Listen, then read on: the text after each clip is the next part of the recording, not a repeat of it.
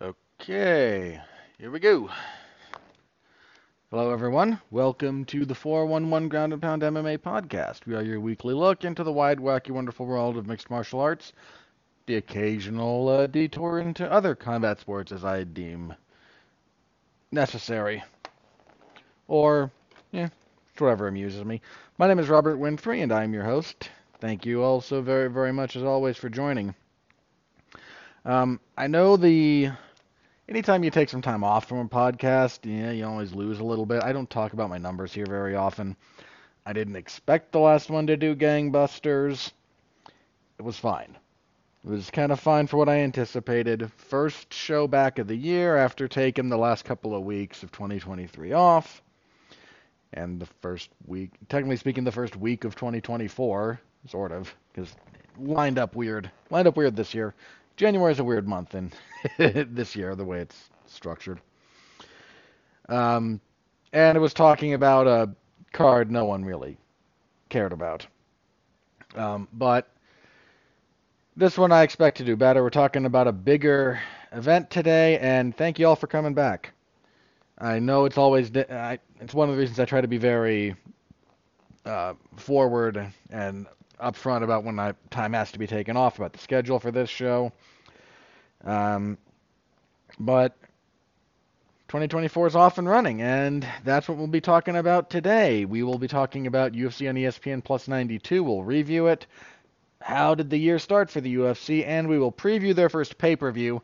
They're in Toronto, and given the current weather, oh boy, I wish them well. Um, it is cold up there. Um, they're well into the negatives. Um, negative Celsius and negative Fahrenheit aren't actually equivalent because you get negative Fahrenheit, you are really cold. Because for those of you who don't know, most of my audience is American, but the Fahrenheit system, water fr- freezing is 32 degrees. Celsius, you freeze at zero, and the Celsius system generally makes more sense. Um, the advantage to Fahrenheit is it actually describes. I heard it put this way. It actually describes the feeling.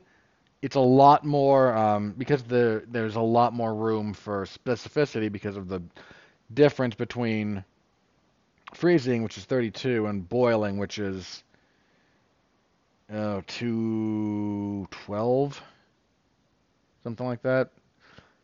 I don't remember.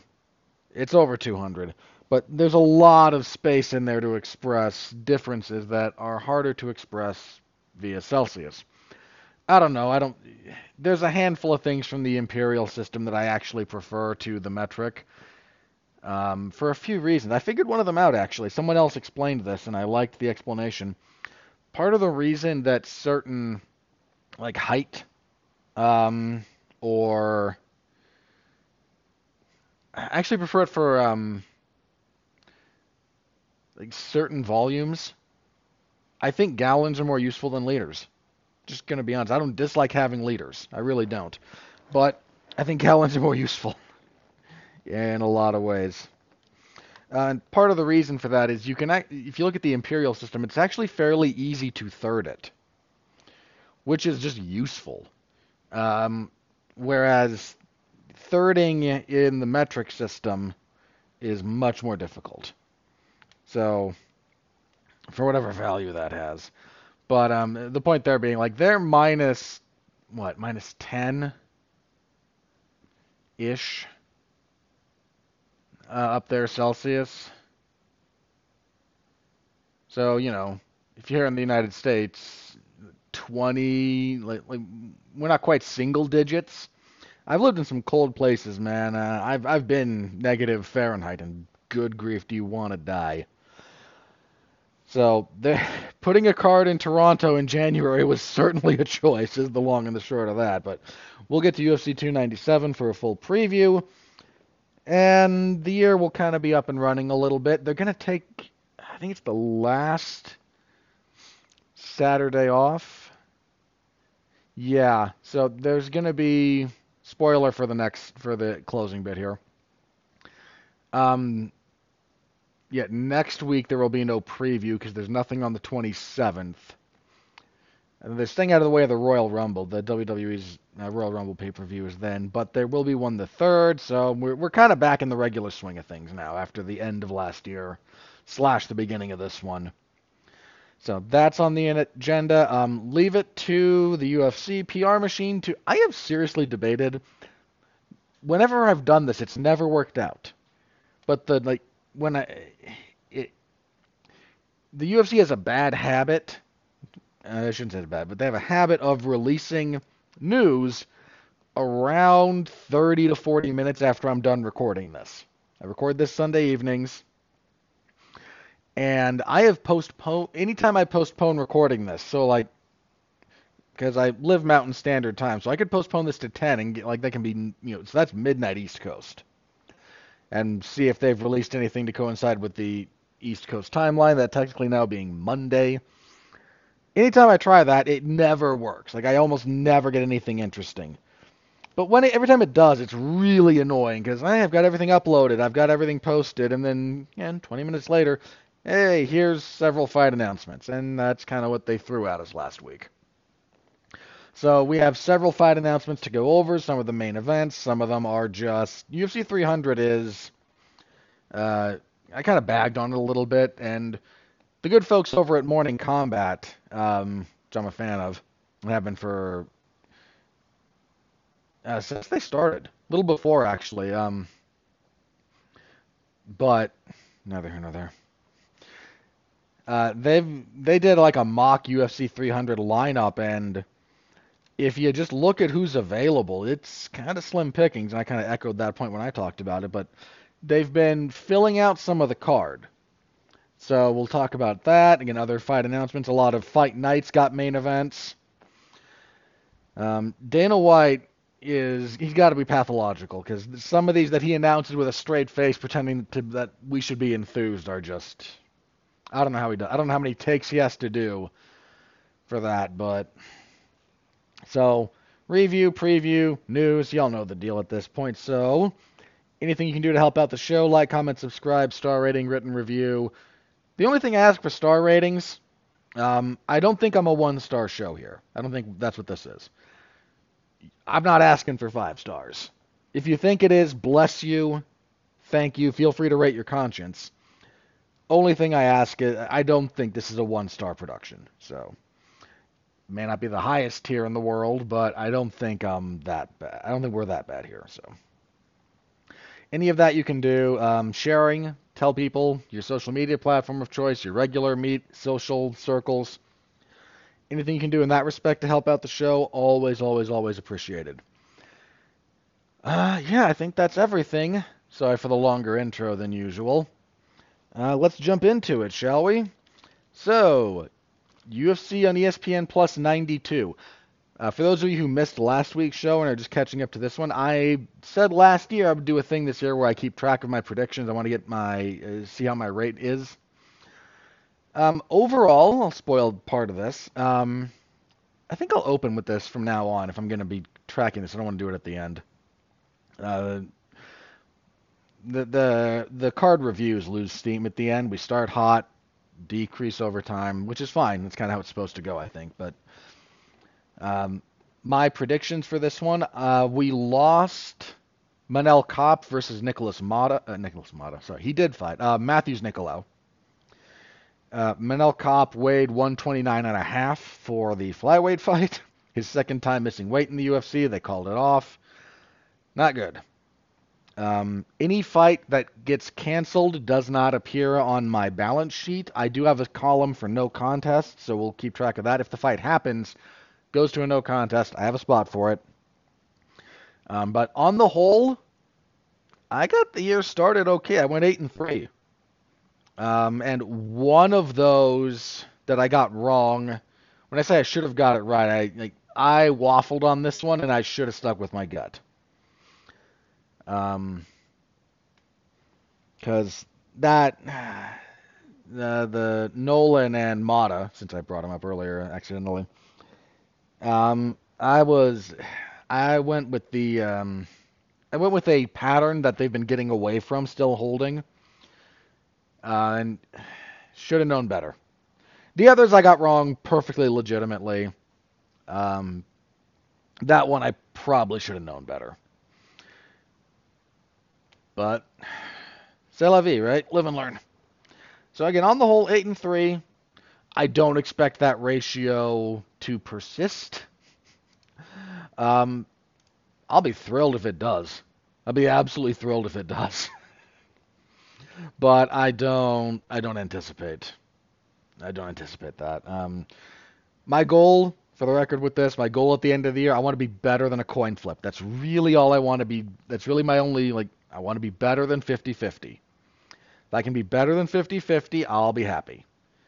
Um, I think that would speak well of what I do here. Watch it be terrible, and I'll just feel like an idiot, but it's an experiment, and y'all can make fun of me for it on occasion. That's perfectly fair game as long as you're not too mean spirited. So, had a pretty good night on the picks. Okay, results. Main event in the light heavyweight division. Magomed Ankalaev knocks out Johnny Walker with punches, 242 of the second. Yeah, um, big takeaways from this. Ankalaev finally seems like he can deal with calf kicks, so good. Um, because those, it's one thing for Jan Blachowicz to mess your leg up, partially because he's a maniac, who just, dude, rewatch that fight. It's five rounds, I know, but the number of times Blachowicz just kicks when I say shin on shin, I don't mean like he's kicking the calf. I mean like straight up bone on bone, shin on shin stuff. And just like, nah, this is going to hurt you more than it hurts me. And I, I'm betting you'll break before I do kind of thing. That's, dude, that's some psycho stuff. If you've never like met with anyone or sparred someone who does stuff like that, they're, they're crazy. And it, it sucks. Like, hey, I'm doing the proper things defensively, and they're just like, nah, doesn't matter. That one thing for him to do. Another thing for Walker to have as much success as he did with that technique. Seems like he's finally kind of figured some of that out. So good for Ankalaev, who's got a lot of skills. Um, some sniping at distance. He got the better of the first round in general. Um, second round, as they're breaking a clinch, he just clubs him with a right hand, drops him against the fence, follows up with a right hand that kind of explodes Walker's nose. Ankalaev wants a title shot after this. Okay. This division sucks. I. There's not another way to say it. It's a terrible division. Divisions have highs and lows. In theory, they're cyclical. Even the great divisions, even stuff like bantamweight, featherweight, lightweight, you get you get some fluctuation. The the truly great divisions, they fluctuate, but they keep a generally high level. That's what makes them great. Um, heavyweight's usually just low, and light heavyweight is just. It's I don't know if it or women's bantamweight is the worst division in the UFC right now, but it's one of those two, and uh, that's it's just rough. I mean, let's consider this division. You got Pereira as the champion. I mean, let me just read these off for a second. So you got Pereira, Jamahal Hill still injured. Jiri Prochazka just lost to Pereira. Magomed Ankalaev at three. Fought to a draw with Blachowicz for the title. Speaking of Blachowicz, he's at four, just injured his shoulder. He's going to be out for a while. Alexander Rakic at five. Rakic hasn't fought in over a year, recovering from a knee injury. He's got a return mostly scheduled, but still. Dude, Nikita Krylov's at six. Johnny Walker's at seven. Obviously, these are not. Walker might fall further. Khalil Rountree's at eight. Oezdemir nine. Anthony Smith at ten. And Smith's on. I'm not trying to bag on the guy, but he's on a pretty decent losing streak, I think. Ryan Spann at 11. Alonzo Menifield. There's some Dominick Reyes is still ranked. Good grief. The man hasn't had a win since like the year of the flood. Sorry if using that joke. Look, I understand that Reyes, one of the only guys who at the end of a Jon Jones fight, I thought, you know, he, I scored that for Jon in real time. It hinges on the third round because one and two for Reyes is very clear. Three and four for Jon's, uh, sorry, four, four and five for Jon is pretty darn clear. It kind of hinges on three. Um, either hinges on three or it hinges on four. I can't remember, but the point it's been too long since I've watched it and I don't really care enough. The point being like two rounds each way are pretty clear and then there's one that's like again a little iffy. But at the end of that I kind of thought, you know, Jon might have lost that. First time I've ever thought that coming out of a Jon Jones fight. But he got stopped in his next like four fights. He's you're still ranked. Um, and guys that you have reason to be slightly optimistic about. Alonzo Menifield, if he can put things together, but he's been inconsistent. Azamat Murzakanov might be on the come up, but that's just a poor division. There's no two ways about it. So my, the point there being, Ankalaev wants a title shot. Okay, cool, whatever. If Jamahal Hill was ready, I'd say probably go for him, but he's not.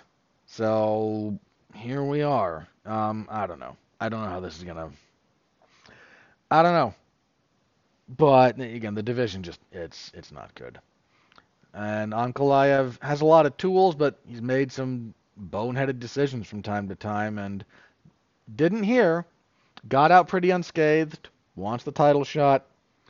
Not like anybody else has a great case for it, so sure. Um, the original main event, or co-main event, excuse me, was going to be the uh, flyweight fight I mentioned earlier between uh, the rematch between Kape and Nicolau, and obviously that fell apart. New co-main event was Jim Miller and Gabriel Benitez, and uh, sorry, before I move on, um, Walker's been making some noise that he might want to move up to heavyweight, and one bad division to another. I don't think that's going to change his fortune all that much. He eh, just kind of is what it is. But co-main event, Jim Miller defeats Gabriel Benitez via submission, rear naked choke slash face crank. More of a choke than a crank. Um, if you're curious about the distinction I draw, personally, um, a face crank is more about the torque you put on the neck, like the rotational force, rather than compressing. Because you can compress over the face and squeeze it back and compress the relevant blood vessels. Um, whereas if you're cranking, it's just, again, it's torque on the neck. Uh, they're both perfectly valid ways to win a fight. This struck me as more of a choke, even if it wasn't under the chin, than a crank. But minor note. Uh, did that in the third round, 325 of the third. Um, Jim Miller. You know what? Let me take a minute for Jim Miller here? This was his 43rd fight in the UFC. He has the most fights in that divi- in the organization. I think he has the most fights at lightweight. He's had a couple of welterweight fights along the way. Check this. Assuming this has been updated. Um, he got another performance bonus for this, which I did. I'm fine with. Um, I think he still has the most wins in UFC lightweight history. Oliveira, no, he he does not have the most overall wins in UFC history. I think Oliveira has that. Um, no, he might still have that actually. Oliveira has the most. Um, Oliveira has the most finishes. Um, I think Miller has Miller now has the second most submission finishes behind only Oliveira.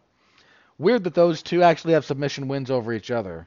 If you're newer to the sport, you may not remember this, but early on in Oliveira's career, Jim Miller knee barred him.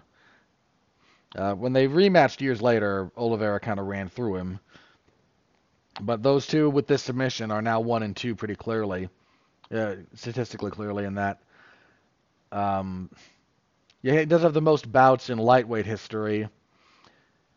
If we include um, like all Zuffa stuff, so that's UFC Pride, WEC, and Strikeforce, um, he's behind in that case um, Donald Cerrone and Andrei Arlovsky, because Arlovsky had quite a few Strikeforce fights, and Cerrone had a you know a lot of WEC stuff.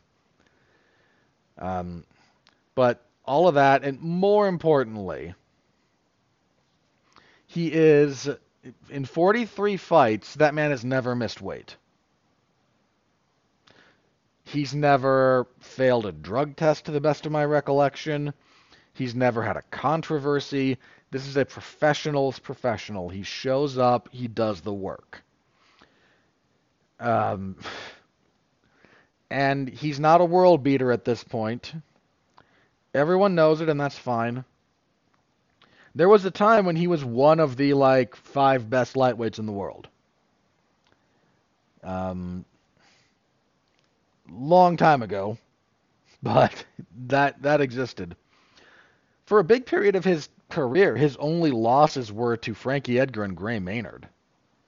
And we're kind of going back in the in the wayback machine there, 15 some odd years, give or take. But like that was legit for a while. He he had a there was a period of time you could have put him in a title fight. I don't know that he would have won it, but you could have done it. Um, now he's just an old warhorse still out here banging him out. This was a good fight.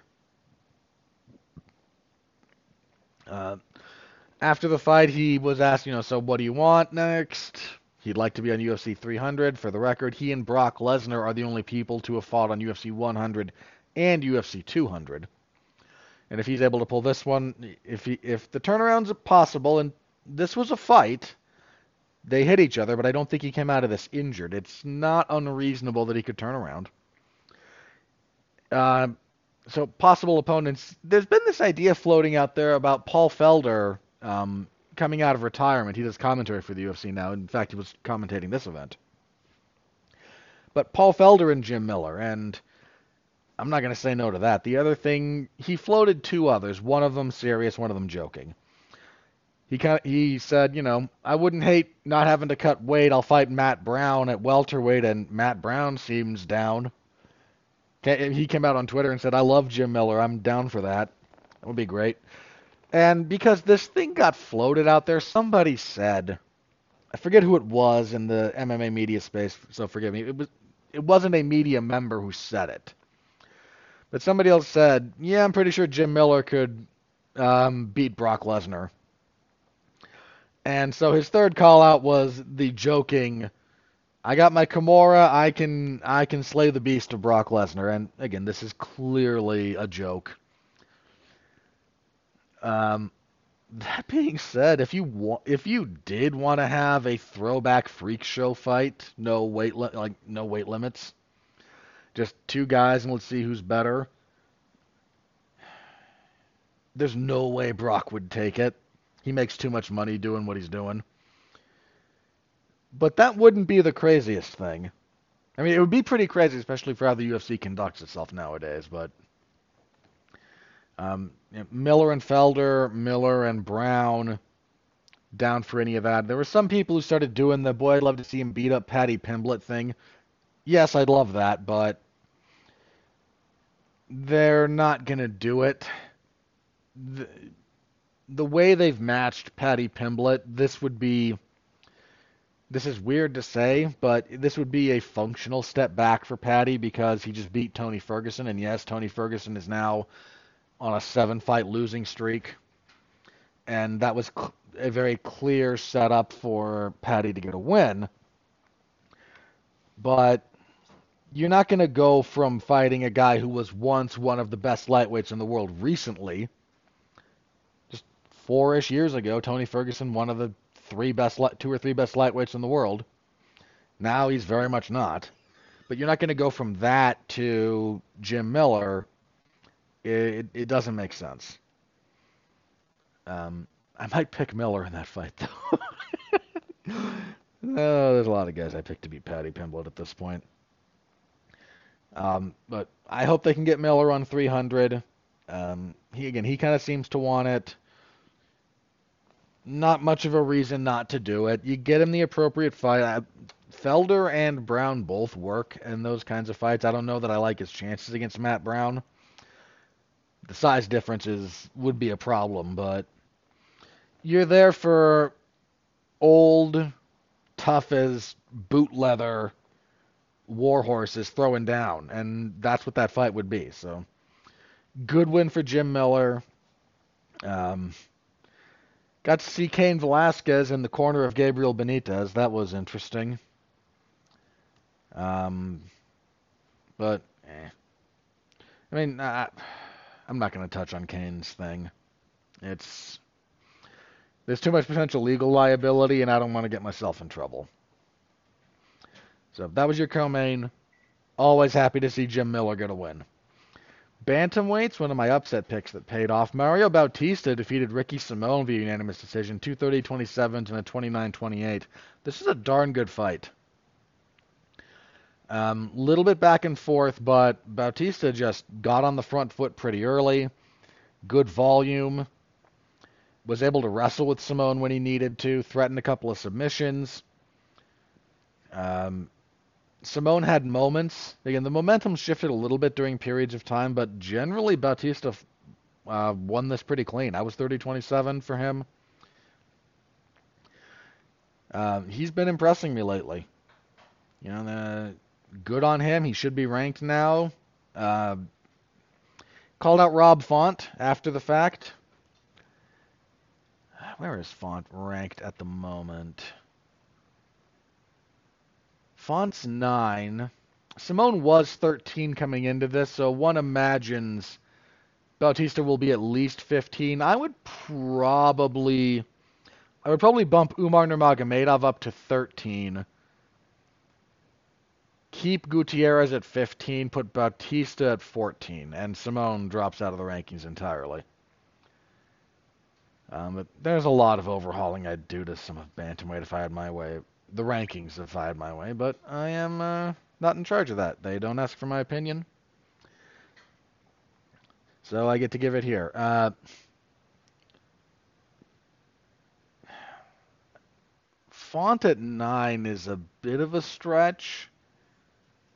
I appreciate the call out. I'm, I'm thinking about like how how likely it is that, that will be what comes about. And I think that's a bit of a stretch. Not impossible, just a bit of a stretch.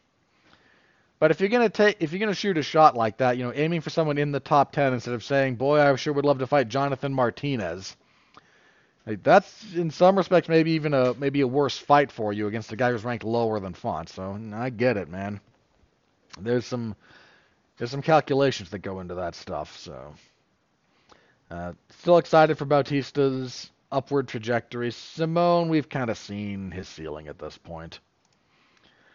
I mean, dude got TKO'd by Urijah Faber a couple of years ago. Like, it doesn't speak well, and I don't think he's improved. He's improved some, but there's a lot of stylistic stuff that he does that just this is kind of his ceiling, uh, based on all available evidence. See, middleweights, Bruno Ferreira defeats Phil Hawes via knockout, 455 of the first. Kind of as anticipated. Um, Hawes has some physical tools, but he just doesn't bear up under blunt force trauma.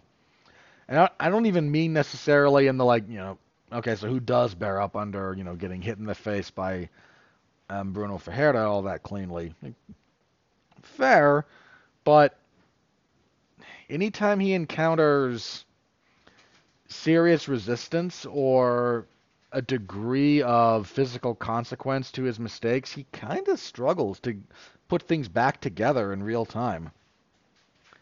Uh, cracked him with a knee, followed up with a left hand that glanced off the temple. And if you've never been hit on the temple when you're already rocked, it is, ugh.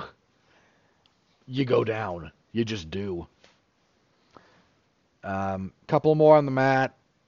Good win for Ferreira. Uh, heavyweights, Waldo Cortes Acosta defeated Andrei Arlovsky via unanimous decision, 29-20 across the board. This fight sucked. Not a lot to say about it. Arlovsky does what Arlovsky does these days. You could have scored this for him, I think. Um, and Cortes Acosta is just if he can't get you out of there in the first round, he's got fast hands, and I give him credit for that, but he's a guy who he's very used to a certain level of opposition that just falls over when he hits them.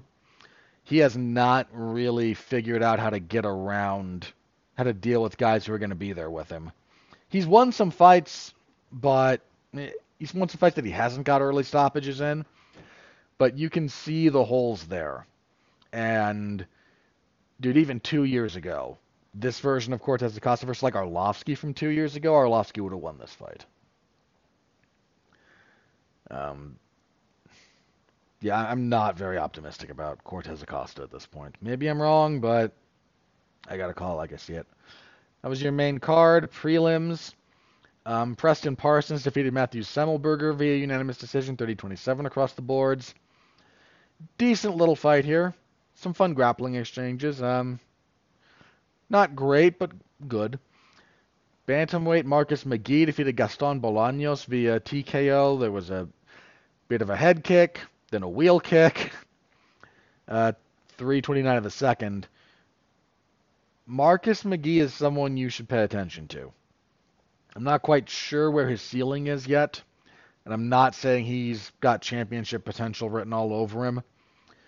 I am saying that guy came in on short notice for his UFC debut up at featherweight and scored a win he was not supposed to get. Went down to bantamweight where he was much more suited, and he has been doing this. Pay attention to that guy. He is no one to trifle with. Also at bantamweight, Farid Basharat defeated Taylor Lapilus via unanimous decision, 30-27 uh, across the boards some good defensive stuff from Lapilus and Basharat. He's got okay kicks. His punches need a lot of work. He's also hittable. Lapilus, if he was a bit more active, this was potentially there for the taking for him. Um, Basharat's got a pretty good motor. He was forcing wrestling exchanges over and over and over and over again because he did not want to be on the feet for prolonged periods of time with Lapilus. That's not where his advantage lay. Uh, exceptional job defending most of those. He just couldn't stop all of them, and he kind of needed to have stopped all of them. Um, good, good enough performance from Basharat, but there's some things here that he needs to work on, and that other people might be able to take advantage of. Featherweight, uh, Jean Silva defeated Westin Wilson via TKO 412 of the first. Um, Silva just one of those like thudding marauders. Moved pretty well, but once he started landing, just clubbed Wilson into the dirt. Um, Silva with maybe the record for the longest walk to the octagon, especially for something like the Apex his walk was almost as long as this fight. Again, fight 412, his his walk was like 330. For a short distance like this man, Israel Adesanya once came out to the Undertaker's music and kind of with the hat and the urn. He didn't walk quite as slow as Taker did, but that was a meme in professional wrestling for a long time and still is in some respects. Dude, this nothing on Silva. Nothing on Silva. This dude just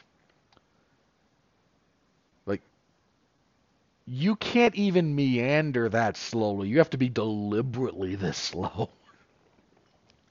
um, but he got a good win, so hats off to him for that. Um, the one fight, the only one of these fights that I got wrong that I think I should have got right was Nikolas Motta stopping Tom Nolan, 103 of the first. Um, Nolan coming in off the contender series, 6 and 0, young guy, undefeated. Thought they were going to be a bit more careful with his matchmaking, but Motta, he just been so unimpressive, but yeah, I, sh- I should have known better. That, that's the long and the short of this one. Nolan just coming in on a straight line, open stance, gave up the superior angle to Motta repeatedly, eventually got dropped off of it, um, and that led to the finish. And kicking everything off, Joshua Van defeated Felipe Bunes via TKO punches 431 of the second.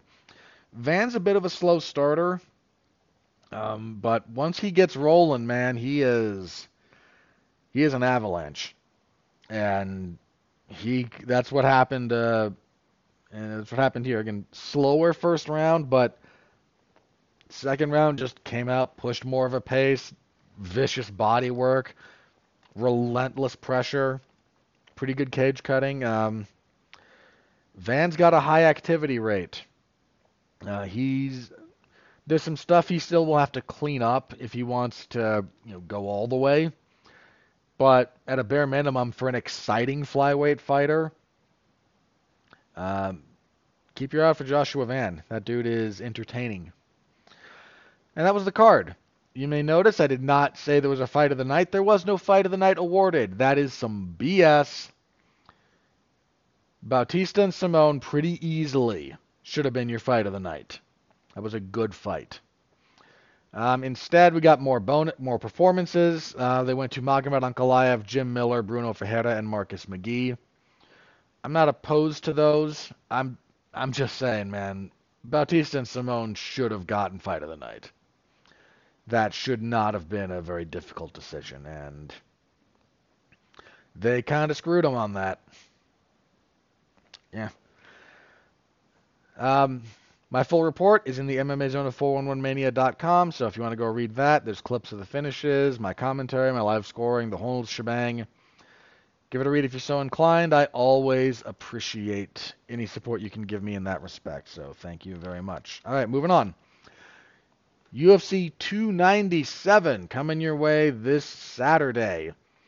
Two title fights, one of which I think might generate some interest, and one of which nobody cares about. Um, all in all, though, you know, credit to this card. All in all, pretty good. This is not Gangbusters pay per view quality, but this is a pretty good pay per view card. It's an, certainly acceptable. I don't know that I, if I wasn't reimbursed for buying these things, um, I don't know that I would be happy paying what the UFC is charging these days, but that's how much the UFC is charging this, in the general scheme of things, this is a perfectly acceptable pay-per-view card. Um, main event for the middleweight title: newly crowned champion Sean Strickland versus your what should be the number one contender, but because the UFC rankings don't do it this way, um, Dricus Du Plessis. I I've gone back and forth on this one a little bit. Sean Strickland's performance against Israel Adesanya was one of those that made me rethink some of how I approach talking about uh, some of these fights. I'm not saying I ever would have picked Strickland to beat Adesanya. I am saying that I I said that I didn't see how he could have won. I didn't and I I really sold Sean Strickland short. That's on me. So I that one made me reevaluate some things. I am not going to discount Sean Strickland's chances of winning this. He's got okay power, good volume. His defense is a little bit weird, but it works. And you know the old saying, if it if it's stupid and it works, it's not really stupid. Um, he shored up some small things that he used to do differently that got him in trouble. And he's a very good fighter. I know he's not everyone's cup of tea as a personality, but I don't really care. I'm here to talk about him as a fighter.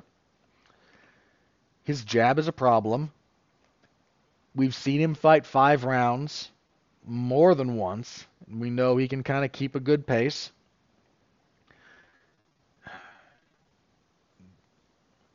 and I'm I'm just not going to discount his chances of winning this fight. I'm not going to pick him. Which is maybe an indictment on me, but hear me out here. I feel very comfortable leaning slightly towards Du Plessis. which is a weird which is a weird way of saying that. Like I'm because I acknowledge that it's close, but I feel comfortable in even though it being close in where I lean. There's a few things about this that make me lean towards Du Plessis. I'm not sure whether or not this is going to be how it plays out, but here's kind of what is making me lean towards him. Um, we're above 170, so the age is not as much of a factor here. That there's a stat line that's been thrown around and this has gotten worse over time. But in the history of the UFC, there are only two instances of a of someone in a championship fight over the age of 35 winning. And both of those were Tyron Woodley. And that was so at welterweight. So if you go lower, 135 at the moment is kind of like this death line. Nobody at lightweight, featherweight, bantamweight, or flyweight has won a UFC title fight. Certainly a full UFC title fight. Have to double check interim, but an undisputed title fight in the UFC. Nobody over that age Nobody 35 and older has won a UFC title fight, lightweight or below, men's side. And if we again, if we include welterweight, it was Tyron Woodley once against overmatched Darren Till and once against 40-something-year-old Demian Maia. Like Woodley is a statistical anomaly in this respect. Not to say what he did wasn't impressive, but it is he is something of an aberration. You go to you go above that, you get like middleweight, light heavyweight, and heavyweight. It's closer to 50-50. It doesn't matter as much. So point being, we're at middleweight. So Strickland being 32, kind of in his physical prime, and Du Plessis only being 30. I'm shocked at how young Du Plessis is. He's got a slightly older face, um, which should like, don't take that as some kind of an insult. You know, I, I wish I looked as good as that guy. But first couple of times I saw him, like, you know, you don't, you look a little older than you are. And he came into the UFC at, what, like 26, I think?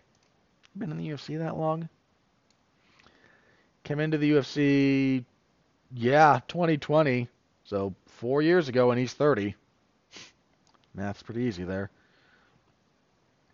So the the age being in Du Plessis' favor is a, a small consideration, but very small.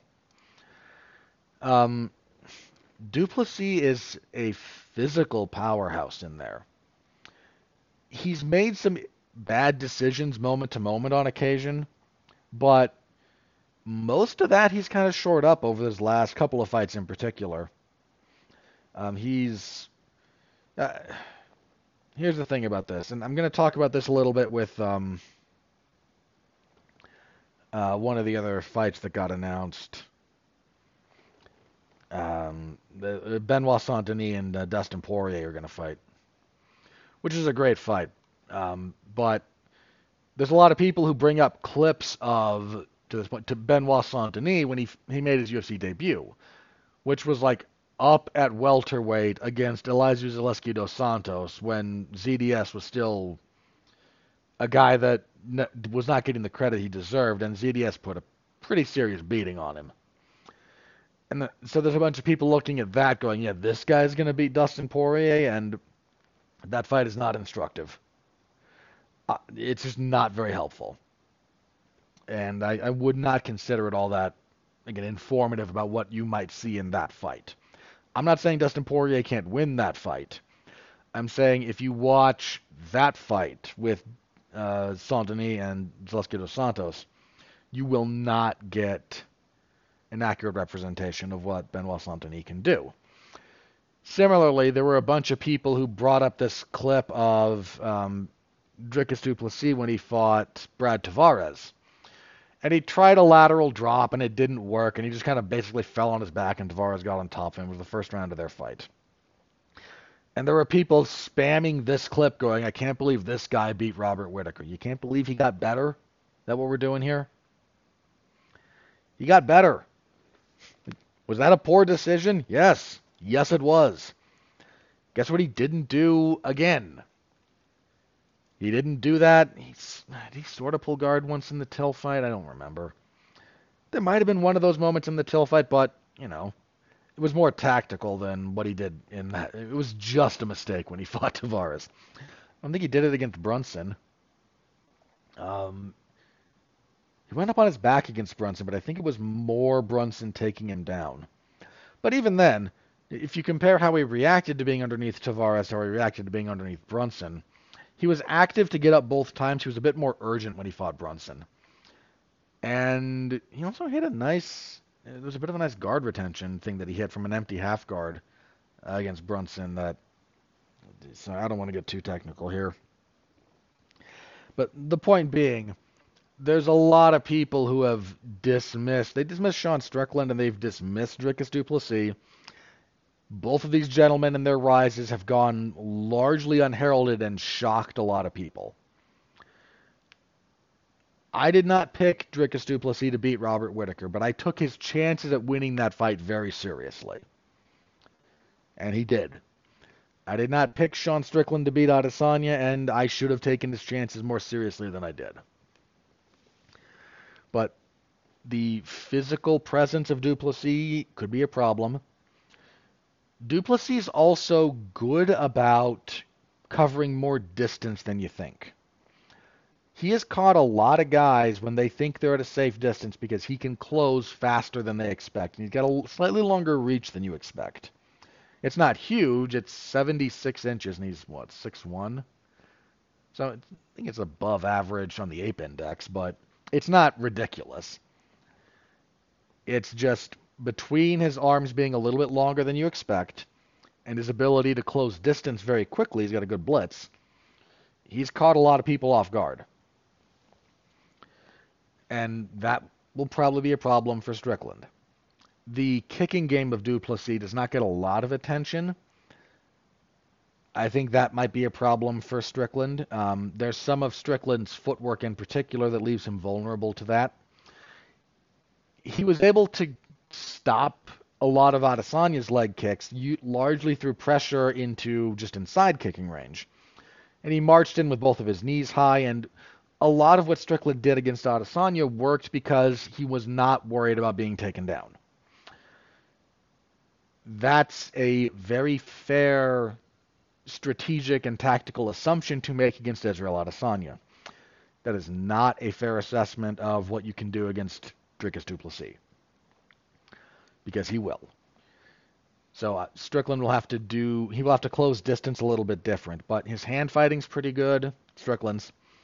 He's got a good front kick, and that has stu- um, that's stifled Du Plessis at times, uh, Whitaker in particular uh, bothered him a little bit with that. Um, he's he's worked on it. Again, both these. Here's the other thing about both these guys.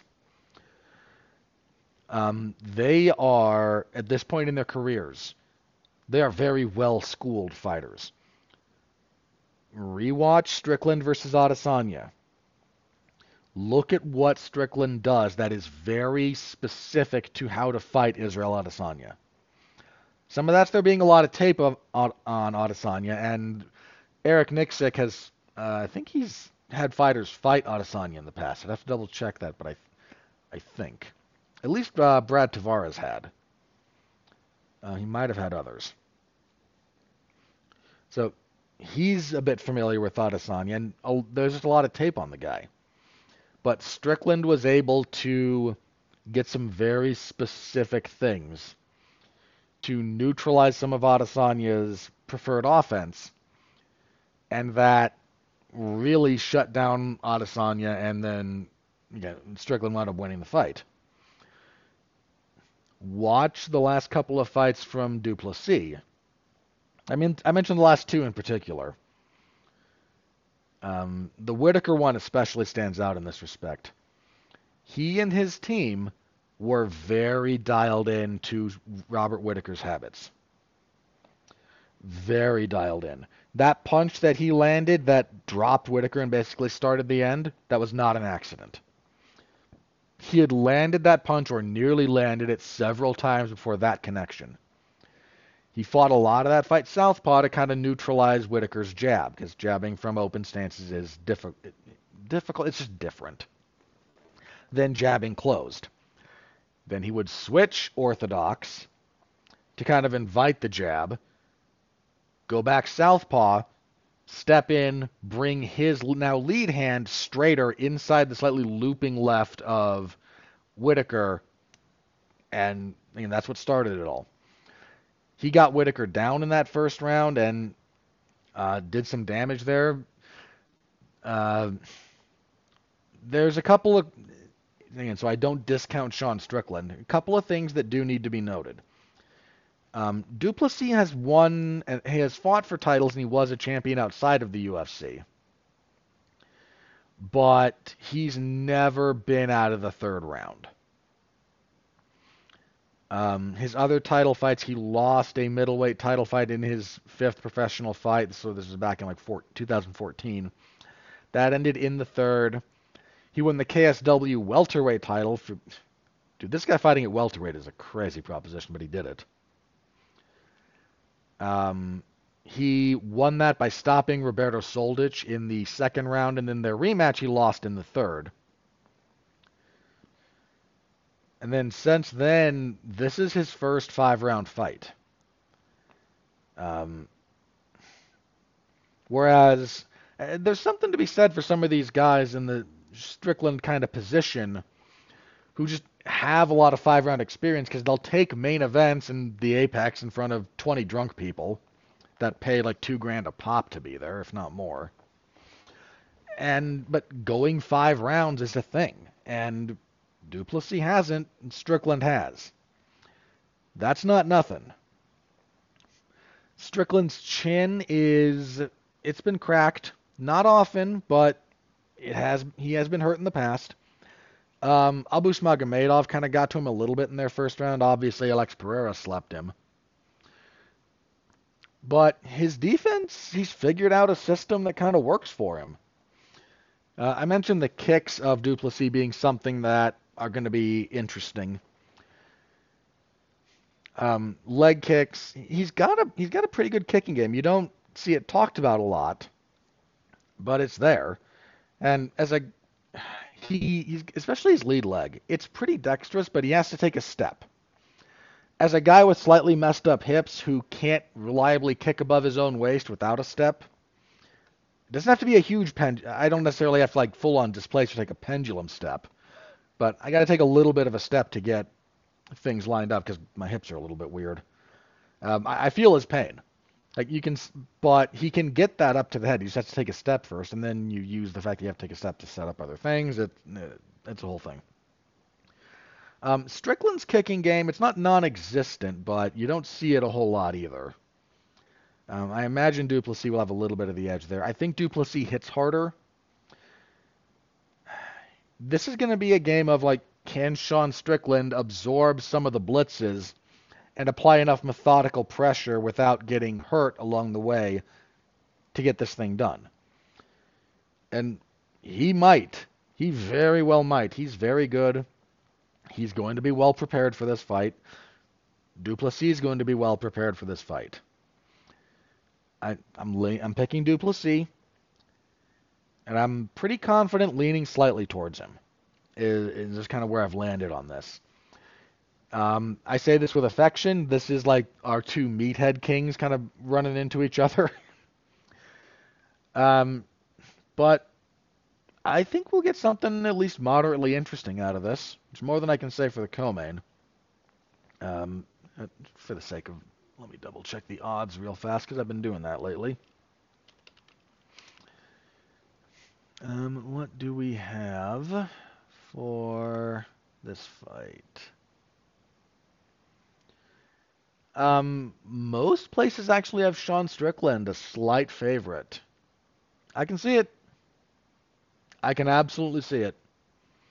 I mean, we're talking like minus 135 plus 115 area here, like super close, which that tracks for me. And I'm so then I can see how Sean wins this fight. I really can, and I am not discounting that at all. I'm just leaning towards Du Plessis here, and if I'm wrong, so be it. Keeping track, so we'll all know. Um, co-main event. I don't care about this dude, even Bueno Silva, like she was in the did an interview recently where she said like I'm excited to fight for the belt, but I know no one cares about this fight. Uh, Mayra Bueno Silva versus Raquel Pennington for the vacant women's bantamweight title. I I don't care. I I'm sorry. I I'm sure both women are training hard. I just I haven't cared about Raquel Pennington ever. Um, I lived through her first title fight with Amanda Nunes. That was a massacre. I lived through her missing weight when she fought Germaine de Randamie. Um, she's on a good winning streak. She just hasn't fought in about a, in a year today, actually. I don't think she. I did not score that Ketlen Vieira fight for her. Uh, for the record. But this division is just so bad that, yeah. I mean, I mean, for crying out loud, Mayra Bueno Silva isn't coming off a win. She's coming off a no contest after she failed a drug test. Granted, it was a drug test for like I think it's ADHD medication, so I'm fine with not like caring. Um, she's on a pretty good run. She's been she's done pretty good at bantamweight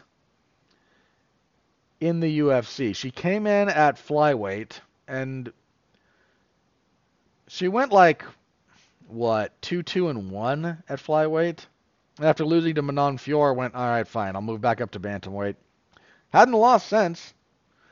Um, again, she had the no contest with Holly Holm, but the official result, she ninja choked Holly in the second round, like 38 seconds into the second round. I, I, I don't have a lot here. I'm going with Bueno Silva because I don't rate Rocky Pennington very highly. And I'm not I'm obviously not the biggest fan of Bueno Silva, but I'll go with her. I, I this fight means nothing to me. It means the world to whoever wins the belt because they get paid more, and bless them for that. Too many fighters lose. Uh, you know, the UFC does not pay its fighters appropriately. I'll beat that drum when the occasion comes up, and sorry, that's just how I. That's how the math works out on that for me. But this division is terrible. It's in a very, very terrible spot, as evidenced by this fight being for the title. So I'm going with uh, Bueno Silva. Um, the official odds are leaning towards Bueno Silva. Yeah, that all tracks. I mean, it's possible. Okay, how is if Raquel Pennington's going to win this? How is she going to win?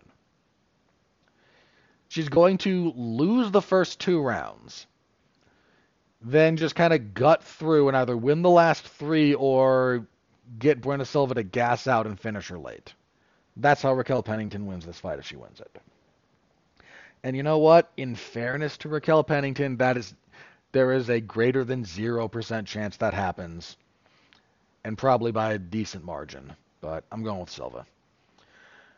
All right, next up welterweight fight here this one is another one I'm kind of I'm kind of leery on picking.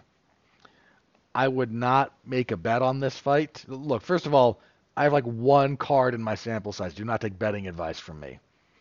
I say that every time. But there's a few too many unknowns around this one for me to feel like I would be okay laying a wager we have Neil Magny and Mike Malott. Now, why does this fight bother you, Robert? Well, here's the thing about this one. Mike Malott has looked pretty darn good thus far.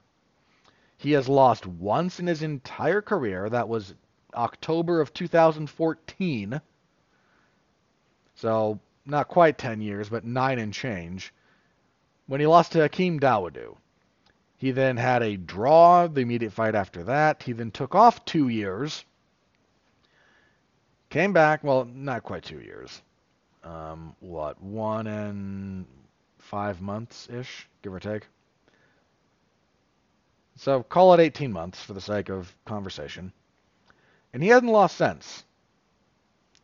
That includes three wins in the UFC, all of them finishes. Now, what gives me a bit of pause here is his wins in the UFC are over Mickey Gall, Yohan Lainesse, and Adam Fugitt. The Gall fight took place in April of 2022. The other two were last year. Now, I get it. You got to get off that contender series contract as soon as you can. Because those things are not great, and they won't renegotiate that until they have to. But Neil Magny is a definitive step up in class for Mike Malott.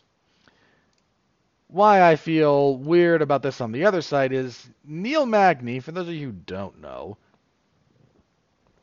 um, I used to have a gimmick, because I lost a bet, where I referred to Neil Magny as future UFC welterweight champion. And then it stopped being quite a gimmick and started being, no, he's actually got a bunch of these skills. And then it turned into, he's got very good skills, but he always stumbles at the wrong time. Like he had a good streak going, and then he kind of got run over by Demian Maia. Then he rebounded, won three in a row, and then Lorenz Larkin leg kicked him and elbowed him into oblivion.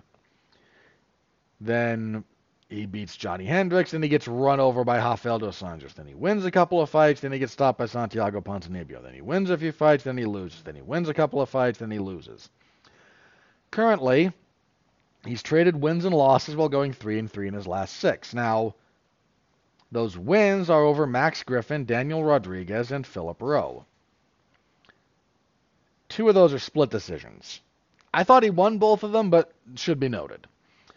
The losses are to Shavkat Rakhmonov, who I will say that future champion, Gilbert Burns, who's just really darn good, and Ian Machado Garry, a fight he took, a fight uh, Magny took on short notice.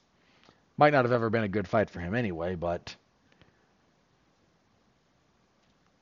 two of those guys are very, very good. One of them the UFC really likes.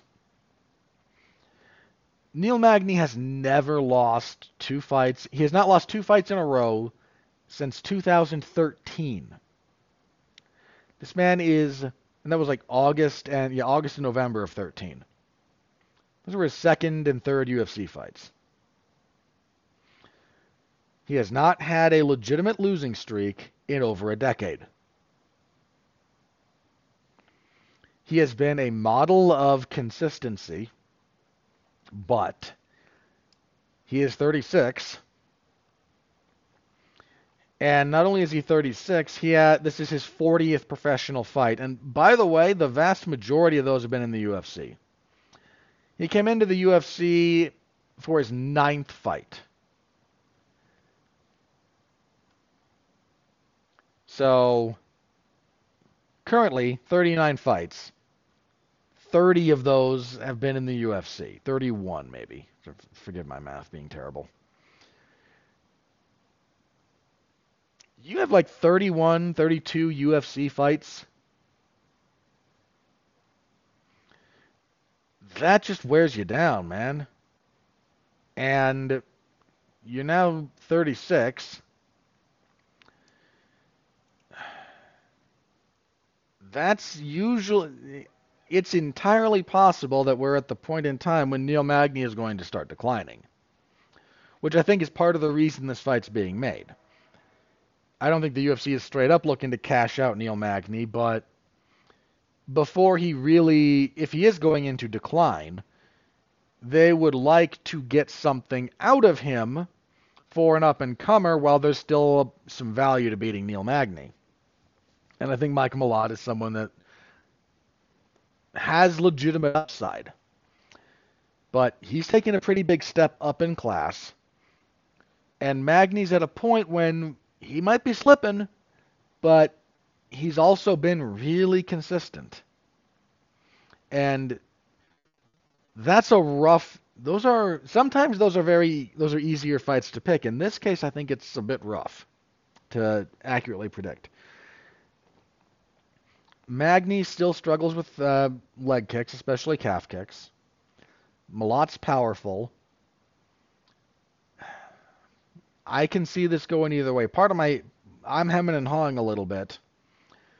Let me tell you this: the odds, um, the odds are minus 340, minus they're in the minus 300 range for Mike Malott. I have no problem thinking Mike Malott will win this fight. But if you're prepared to pay out plus 250 ish on Neil Magny, being a just still being good enough to turn back a young guy who's taking a bit who's stepping a bit too far right now. as a as a betting site, you're asking for trouble. So I'm not saying bet on Neil Magny, especially not if you can't afford to lose. But if I were gambling and I were looking for value, dude, two to one on Neil Magny, that that's tempting, and which is part of the reason like, bet, like part of the reason betting lines are where are where they are is designed to get you to bet. So ultimately, I'm going to pick Malott. I I I do not feel as confident as the odds makers do. I can see Neil Magny having a rough round, but being able to slow things down, land the jab, clinch up, and just stop Mike Malott from doing. We've not seen Malott have to do something other than his A game. If his A game doesn't work, what does he do? And that's a legitimate question. Maybe Magny can make him answer it, and maybe he has a very good answer. That's entirely possible, but how old is Malott? He's 32. He's not exactly a spring chicken. But 32 and 36 is a, especially with Magny's like just been in the UFC forever, man. It's this is a, I can understand picking Magny, I really can, and I I am not selling him short. I do think, though, that if he's going to start slipping, Malott, if he is slipping, Malott will be able to demonstrate that. And uh, so I'm going with Malott. Again, I I do not feel super confident in that pick, but and dude, anytime you offer that much plus money on Neil Magny, you again, you might be asking for trouble. Just throwing that one out there. Uh, all right, next up, middleweights. Chris Curtis, the action man, against Marc Andre Barriault. This will probably be a fun fight. Um, Barriault is fairly high activity. Um, it used to be the case that he just would lose the first two rounds and then if would try to get you out of there in the third. He's shored up some stuff. Um, his last couple of fights have been pretty. He's he's definitely matured. Um, he's taken a step up here a little bit. His current two fight winning streak is a finish over Julian Marquez and then a decision over Eryk Anders. He went a little bit life and death with Eryk Anders. Um, going life and death with, with Chris Curtis is asking for trouble. Now, Curtis had that loss to Kelvin Gastelum that he probably should have won, but they missed the headbutt. He had the no contest with Nassourdine Imavov because of the clash of heads, which was the right call, but unfortunate for all parties. I think pretty highly of Chris Curtis. He, I'm not sitting here saying future champion, but I rate him fairly highly. I do not think Marc Andre Barriault is a bum. I think Curtis's defense and counterpunching will give Barriault problems. Now, if Barriault can push a high pace, he might be able to melt Curtis late. But I'm okay picking Curtis here. And odds, just for the sake of consideration, odds lean towards Chris Curtis. Not huge, but they lean that way. And eh. so I'm going with Curtis. But if I'm going to circle a fight here and go, boy, I'm looking forward to this, it's actually these next two. Not that I'm not looking forward to the main event, but Curtis and Barriault is that you could easily main event a fight night with that and get a pretty good fight. Kicking off the main card, we've got a very good featherweight fight between Arnold Allen and Movsar Evloev. Now, Arnold Allen took a step up in class his last time out. He had not lost in the UFC. His big his big hamper had been activity.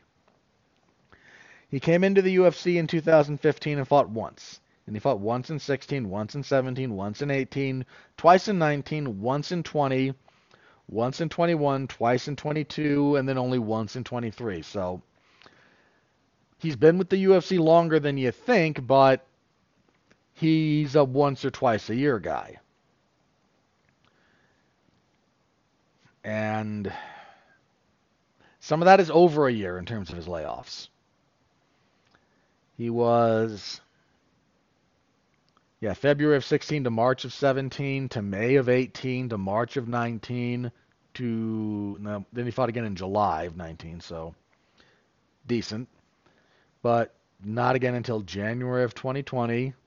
Not again until April of 21. Okay, pandemic might have screwed. Pandemic definitely screwed him up a little bit on that, but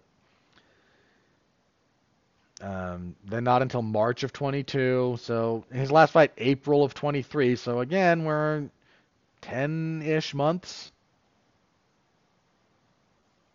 Certainly eight. So it's the activity's been a problem. Um, and dude, I'm not going to shame anyone for losing to Max Holloway. He had some stuff for Max. He fought very well in that fight. Um, but, you know, I also lost, what, four of the five rounds.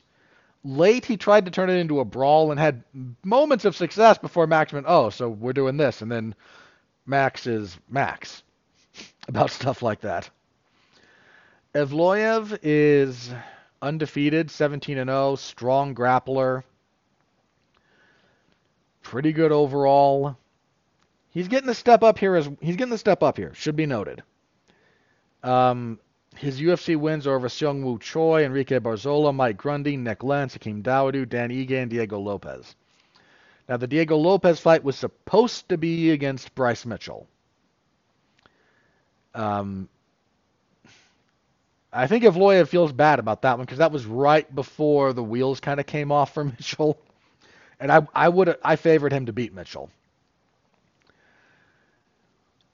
Um, so he's getting a step up against Allen, who is a much tougher. Allen's a much tougher fight than Bryce Mitchell. I'm not hating on Bryce. I just that's where they are at this point. This is a very good fight. Another one I can see both guys winning. Allen's got good leg kicks, um, pretty good counter wrestling. Uh, he's a very fundamentally sound fighter. But Evloev's grappling is very good. He's pretty relentless about it. If this were five rounds, I would pick Allen. Uh, let me state that. If this were five rounds, I would pick Arnold Allen. I think over five rounds, his game works better, especially against Evloev.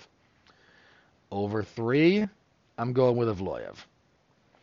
Another close one. This very well matched main card.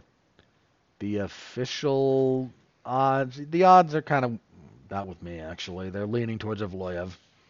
I can see Allen winning this fight. Uh, that's a very real possibility. This is a and this is a big step up for Evloev. Um, Diego Lopes turns out to be a lot better than most people gave him credit for, but going from a debutant to a guy who just fought Max Holloway, it's a step up. I think this is a test he can pass, but sleep on Arnold, on Arnold Allen at your peril. Um, that's where I'm landing on that. All right, that's your main card. Pretty solid pay per view. Pretty solid pay per view. Um, as for the rest of this, uh, I need topology. so, um, we have Brad Katona, who has the dubious distinction of being the only guy to win the Ultimate Fighter twice. Congratulations, you weren't good enough the first time. Um, he beat Cody Gibson. Bit of an upset, actually, beating Gibson. Uh, that was a pretty good fight. Uh, that was August of last year. Now he's fighting Garrett Armfield. UFC soft touching him a little bit. Armfield nine and three, one and one in the UFC. Lost to David Onama, had a couple of fights fall through, and then fought uh, Toshiomi uh, Kazama. This is not a soft touch. I do think this is Katona favored. Um, there's some Canadians on this card that and some of them I don't like their chances. Some of them are clearly here to kind of pop the territory, right? this feels a little bit like a, hey, let's you know, let's give one of these Canadians a slightly surer thing. Uh, so I will go with Katona there. Uh, he is the favorite. Um, odds make us slightly more uh, heavy on him than I am here, but not by a whole lot. Uh, featherweight. This is a good fight. We have uh, Charles Jourdain against Sean Woodson. Now, Jordan, current two fight winning streak over Kron Gracie, and one of the. None of this is Jourdain's fault, but that Kron Gracie fight was absolutely one of the worst fights of last year. He also choked out uh, Ricardo Ramos. Does he prefer Ricardo Ramos? I forget. Some of those Brazilian guys prefer that you do the R instead of the H. Um, it's a case by like like Rani Yahya actually preferred Ronnie Yaya instead of Hani. Um, but I think he still prefers the Brazil, the Brazilian Portuguese pronunciation. So forgive me if I'm incorrect.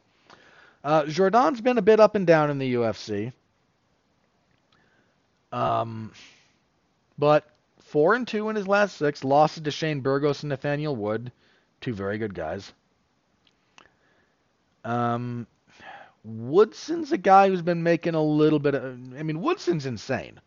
Dude's six two and fights at featherweight. I don't know how he does it, but he uh, that man is shredded. He is not even. He can't even look at a carbohydrate.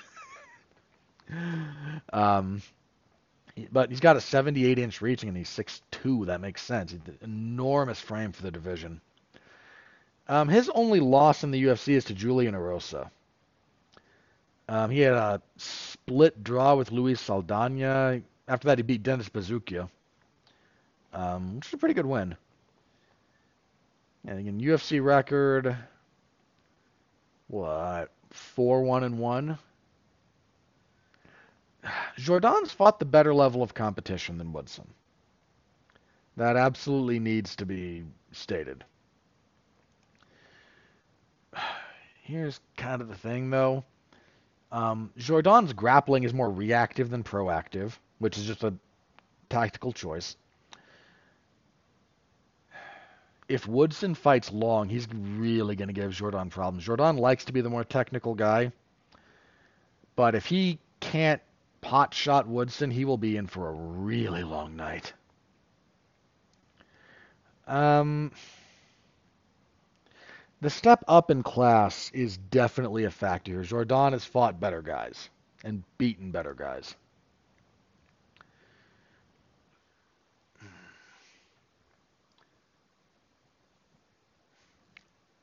Woodson's also a bit slow.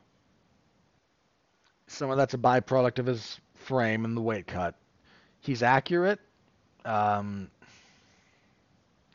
but Jourdain is going to have faster hands. So that could be a problem. Uh, I don't know. Jourdain's the favorite. So, you're going to sway me here. It, the odds don't sway me if I actually, like, if I have a good read on something. Um, and maybe I'm right, maybe I'm wrong relative to the upset, but if I don't have a very good read, they are a factor. Like there's people paid to try and suss this stuff out. Because if they're wrong, they lose a lot of money.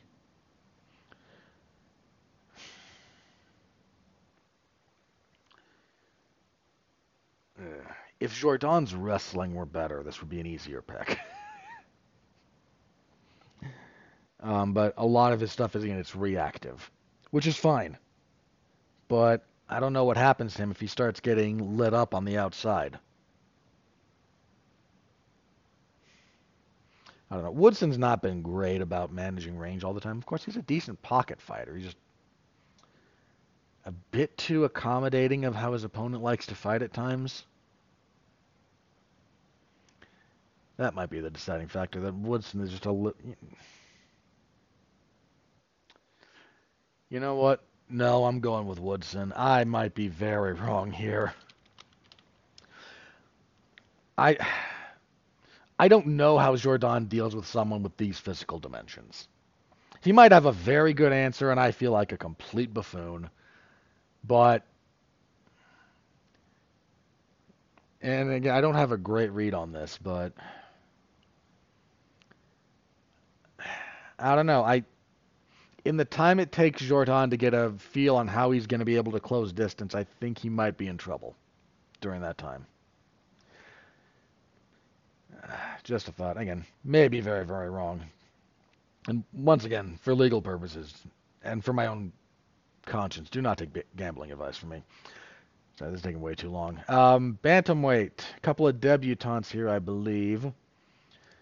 Um, we have oh Seri Sidi, Sidi. I don't know how to pronounce this gentleman's last name. I'll I'll go with Sidey until I hear it pronounced, and just pretend I'm not a three-year-old asking for cider, please. Um, he's ten and one. UFC debut, one in the contender series. What five fight winning streak? Six. This a rematch? Yeah, he beat this guy on the contender series. Was he supposed to fight somebody else? Um, no, this was just always this fight. Okay then. Um, he is fighting, uh, let's see, Ramon Taveras, who is 9 and 2. Will be coming off the loss to uh, Saidi. No, actually, he uh, he had another contender series fight the next month, actually. Jeez. He missed weight for that um, first fight. Did he? He got stopped. How did how did he turn around in a month? Scored a quick win in that one. Um, and that leads us to our current rematch. A weird stoppage? I don't really watch the contender series, and I don't know, maybe I should. Um, most of the odds favor a repeat of their first fight. I'll go with that. I do not know enough about this to have a more informed opinion than the odds makers. Uh, let's see. We've then got Jillian Robertson and Polyana Viana. Um, Robertson lost to Tabitha Ricci last time out. She's only 12 and 8. Two fight winning streak before that. Um, yeah, but three and four in the last seven. And dude, she lost. Oh, she beat Priscilla Cachoeira. Yeah, because Cachoeira tried to eye gouge her. Oh, that was ugly. Should have cost Cachoeira her spot on the roster. Um, she at strawweight for this? Yeah, she is. Those were at flyweight. Having come back to strawweight, she's one and one. Beat Piera Rodriguez, and then just got out grappled by uh, Ricci. Viana. Uh, not a. She's what four and five in the UFC. Ugh. This seems like they kind of want to give a Canadian a win here. I'm I'm going with Robertson. She might be fading and might be past it. She's taken a lot of abuse, but I think she's still got enough for this one. Uh, let's see. Next up, welterweight Yohan Lainesse, who I talked a little bit about earlier, and Sam Patterson. Um, Lainesse, he's what one one in the UFC or one and two. Beat uh, lost to Gabe Green, beat Darian Weeks, split decision, then lost to Mike Malott. Not exactly distinguished thus far. And Patterson, 10-2 and 1. Lost his UFC debut to Yanal Ashmouz. Um, boy, do I not have a good read on this one. Not been impressed with Lainesse. Um, he is a slight favorite, though. Hmm.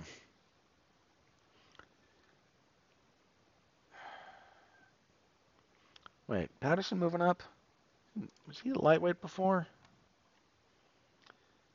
That might impact how I feel about this.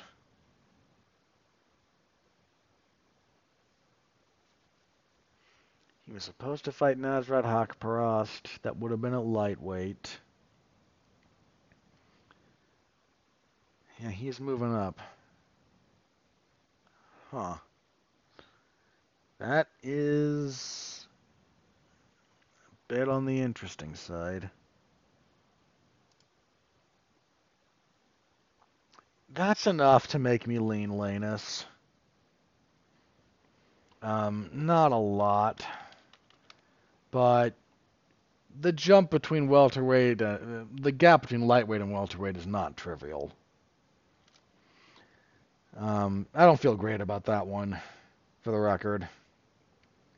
Uh, women's flyweight, Jasmine Jasudavicius and Priscilla Cachoeira. At this point, y'all kind of know my deal. I do not pick Priscilla Cachoeira to win, and I do not think she should be in the UFC. So, Jasudavicius. Which may be just my prejudice against Cachoeira, but that's that's where I am. Um, it is not at all impossible for Cachoeira to win this fight. I just don't pick her to win fights. And kicking everything off at flyweight, Malcolm X Gordon. Not that he is a former Gordon. His middle name is just his uh, fight nickname is just the letter X. I imagine uh, Elon Musk will send him a cease and desist letter at some point. He's two and four in the UFC. Um, two fight losing streak to Muhammad Mokaev. He fought well against Mokaev in places, but uh, Jake Hadley then stopped him. Su Mudaerji stopped him. Amir Al- I mean, look, Amir Albazi is very good. Um, he's fighting Jimmy Flick. I, man, I don't know how to feel about Jimmy Flick these days. Gordon might just be having arrived at that position where I don't ever feel comfortable picking him, but Flick had a really rough fight his last time out. Um, because he fought. He lost his last two Charles Johnson and then Alessandro Costa.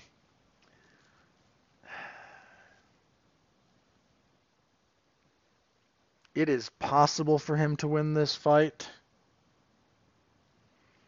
I don't know how much I like his chances, though. It's not that Gordon, Gordon is not a big threat with damage, though. Something to consider. Gordon's going to get on top, probably, because Flick will pull guard.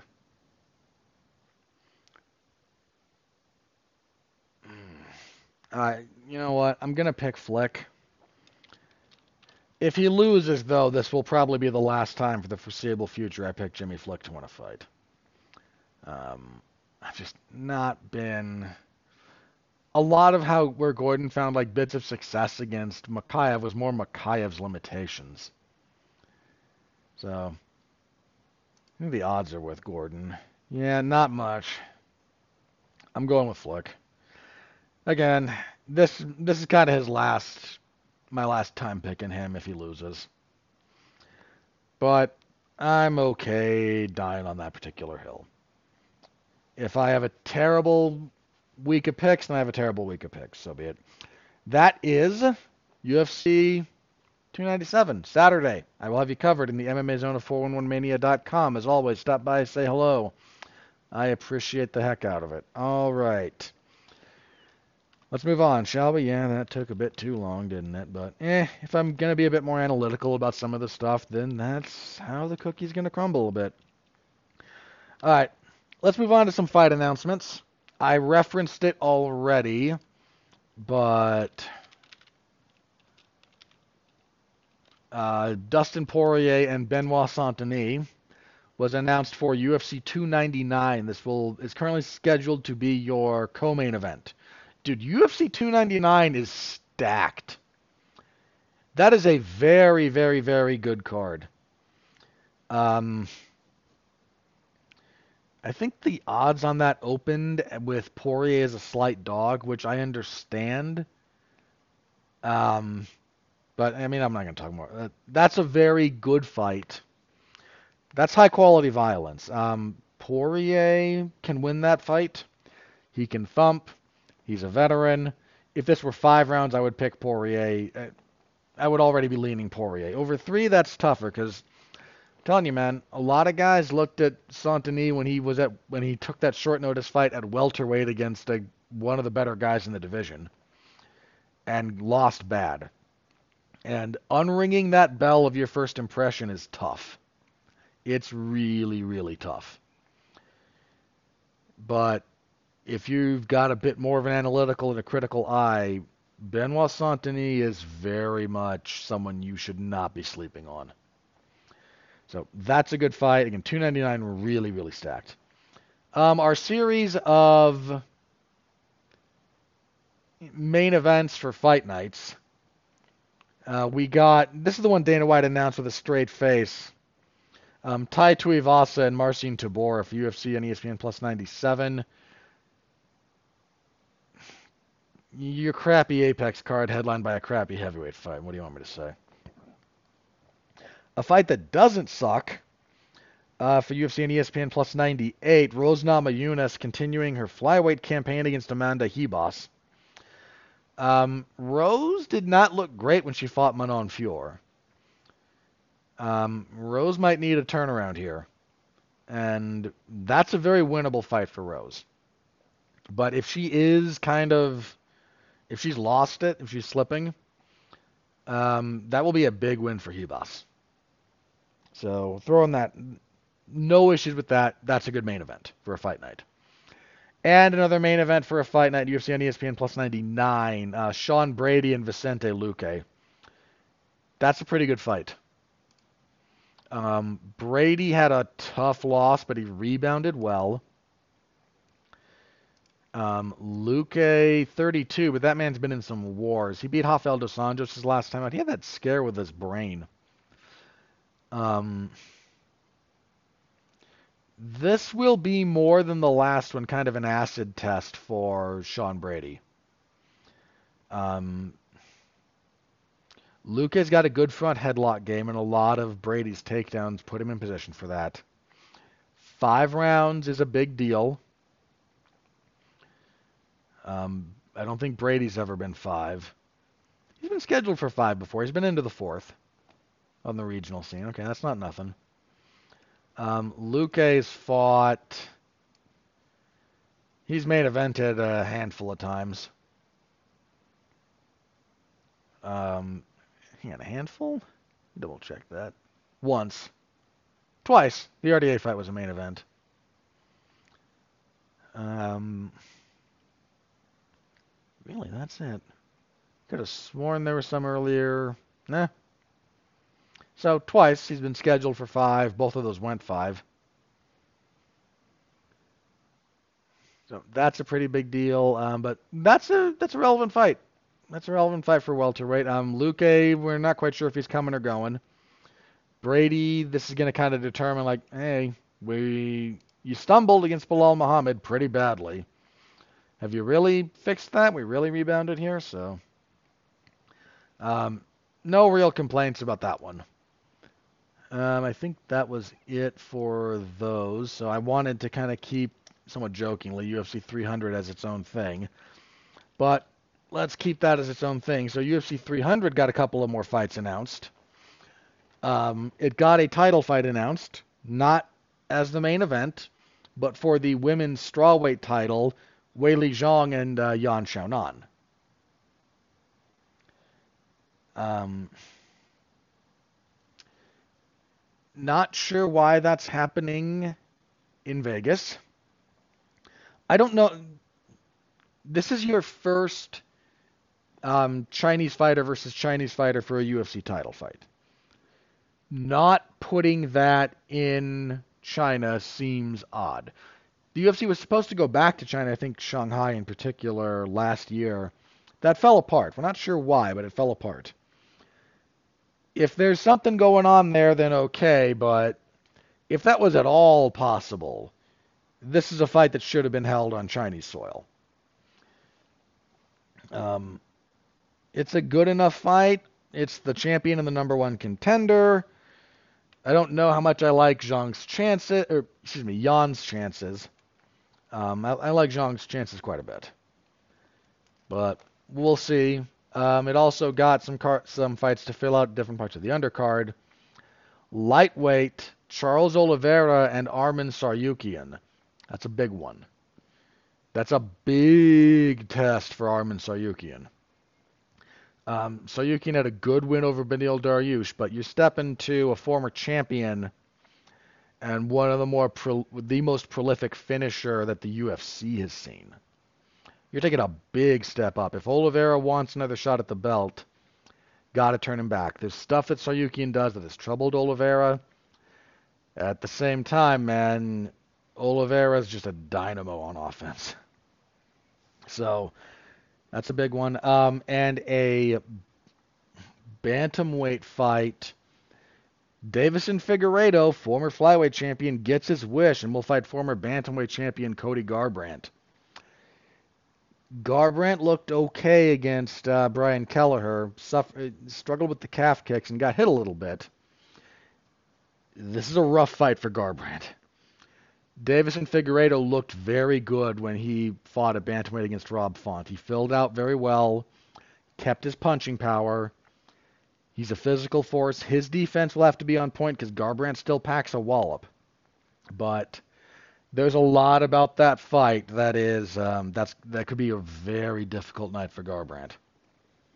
So UFC 300 starting to fill out. Look, here's the thing about 300 the UFC made a big deal. Dana White came out publicly and said, You're not going to believe how great this is.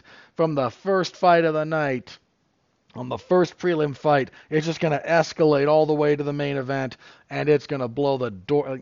And then everybody kind of did a head count who pays attention to this stuff and went, You don't really have that, as far as we can tell they're going to probably put heavy pressure on the winner of.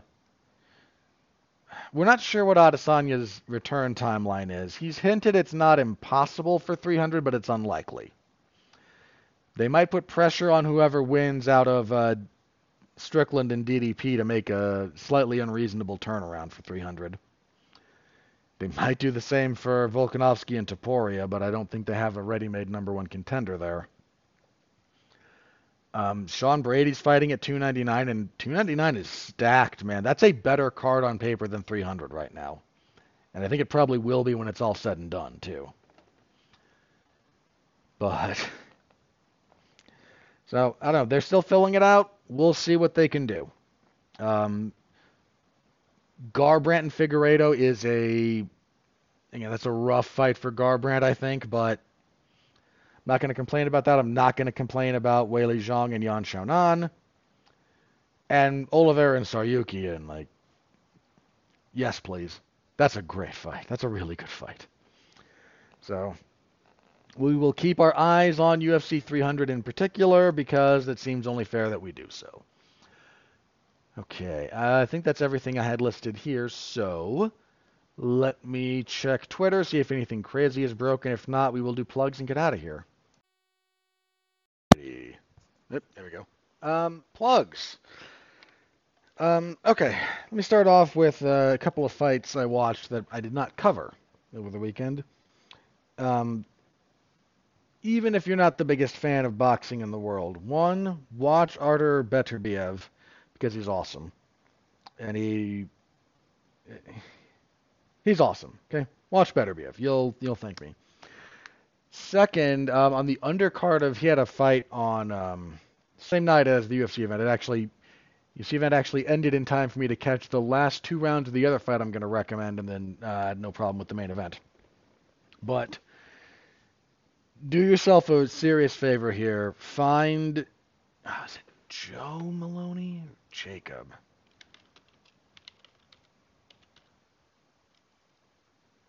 Joseph Moloney? No, that is. Uh, no, I gotta double check this.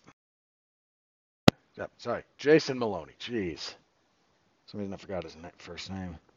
Um, Jason Moloney and Saul Sanchez. Um, from the undercard of that fight, that fight event on Saturday. Super early, but boy, is that a boxing contender for fight of the year already. Wonderful 12 round fight. Go watch it. Thank me later. Um,